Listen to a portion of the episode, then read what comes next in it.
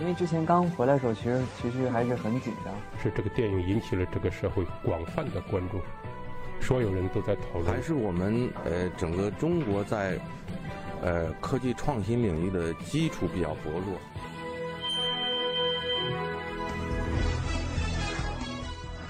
影响有影响力的人，中国新闻周刊。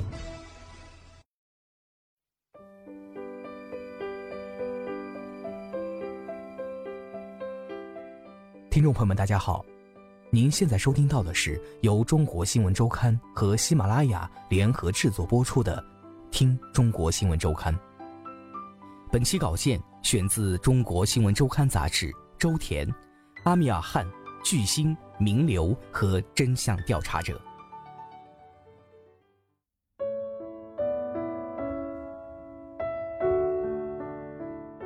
一九九八年，二十三岁的阿米尔汗拍了他真正意义上的第一部电影《冷暖人间》，获得了印度最高电影奖 Filmfare 的最佳新人奖，一举成名。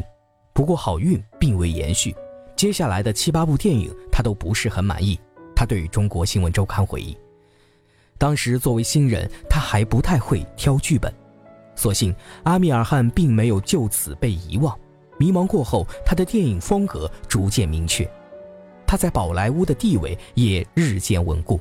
他也放慢了节奏，一次只接一部电影。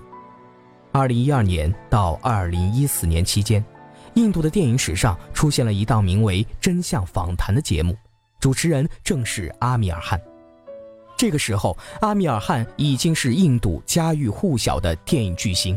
他主演的电影《三傻大闹宝莱坞》在2009年就已经刷新了宝莱坞电影在印度国内的票房纪录。电影中的那个人是角色，不是我；真相访谈中的那个人是我。阿米尔汗告诉中国新闻周刊，事实上也是真相访谈播出后，角色之外真实的阿米尔汗才开始被人们熟知。我演电影时，在不同的角色中体验过不同的人生。还有另一种人生，就是我自己的人生。卸去演员的身份，作为一个人，我以我的方式存在。生活中，思绪如风般吹拂我的脑海。我读报纸、看新闻，与朋友闲聊，和陌生人交谈，总有一些事情触动我的心。一方面，印度在崛起，蒸蒸日上。作为一个印度人，我感到高兴和自豪。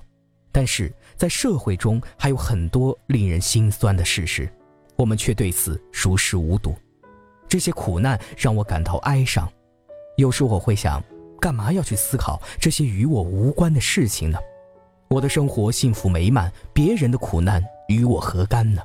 但是它却有干系，因为我也是这个社会中的一份子。在《真相访谈》第一期节目中，在洒满落日余晖的海边，阿米尔汗独自漫步，话外音是他的这段独白。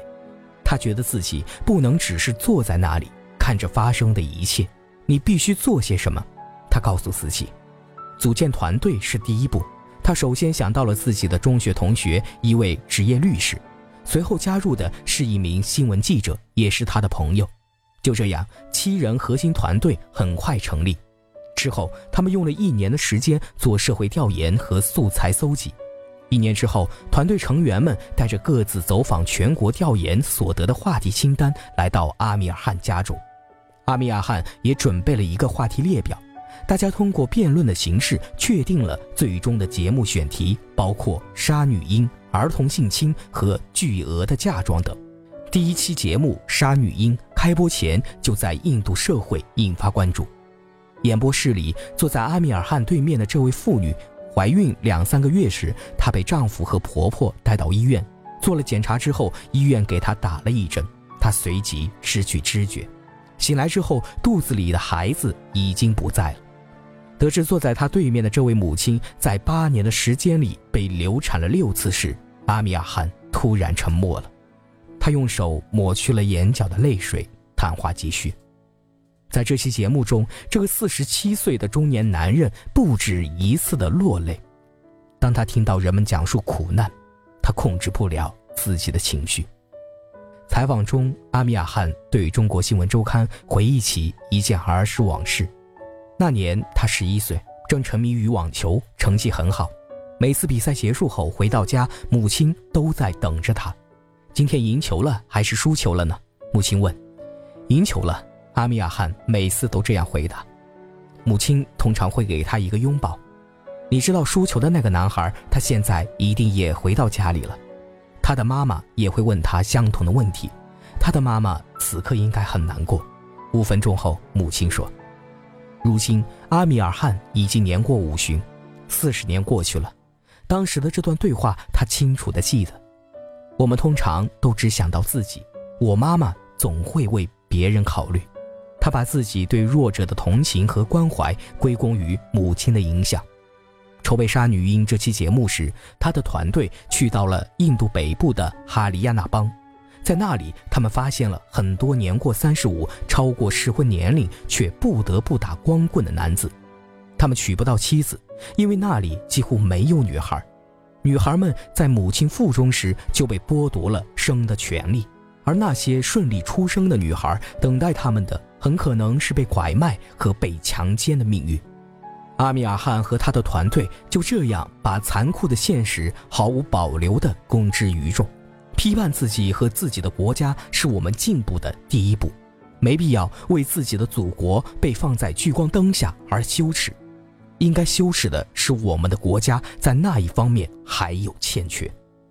在真相访谈中，阿米尔汗不只是主持人那么简单，他更像是一名新闻记者，试图呈现问题的各个方面，从个人层面到社会层面，再到法律层面。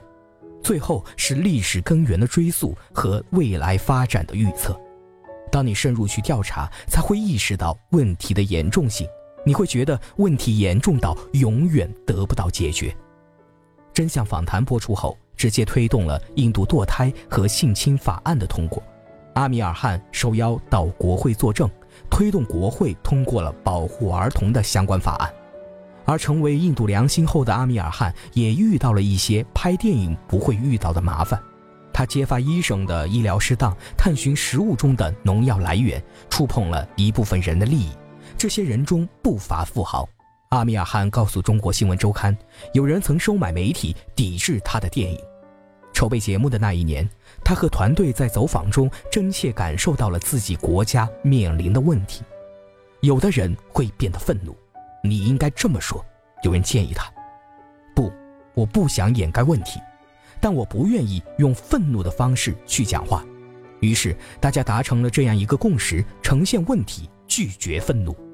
在拍摄《三傻大闹宝莱坞》时，有一天阿米尔汗正在开车，导演拉库马希拉尼打来电话：“我们刚刚给你写了一首歌，等你去世的时候，可以在你的葬礼上播出。这首歌这样唱：它到底来自何方？”触碰了我们的心，然后消失不见。它要去往何方？让我们找寻。在炙热的太阳下，它是一片绿荫；在荒芜的沙漠里，它是一抹绿洲。破碎的心由它为你填补。恐惧，我们困在深井之中；无畏，他却嬉戏于其中，毫不犹豫扑向汹涌的潮汐。这是写给影片中阿米尔汗扮演的角色兰彻的一首歌。导演拉库马希拉尼觉得兰彻和阿米尔汗其实很像，而对于这一点，阿米尔汗也点了点头。以上便是本期节目的全部内容，感谢您的收听，欢迎大家在喜马拉雅中订阅《中国新闻周刊》杂志，每周我们一起听周刊。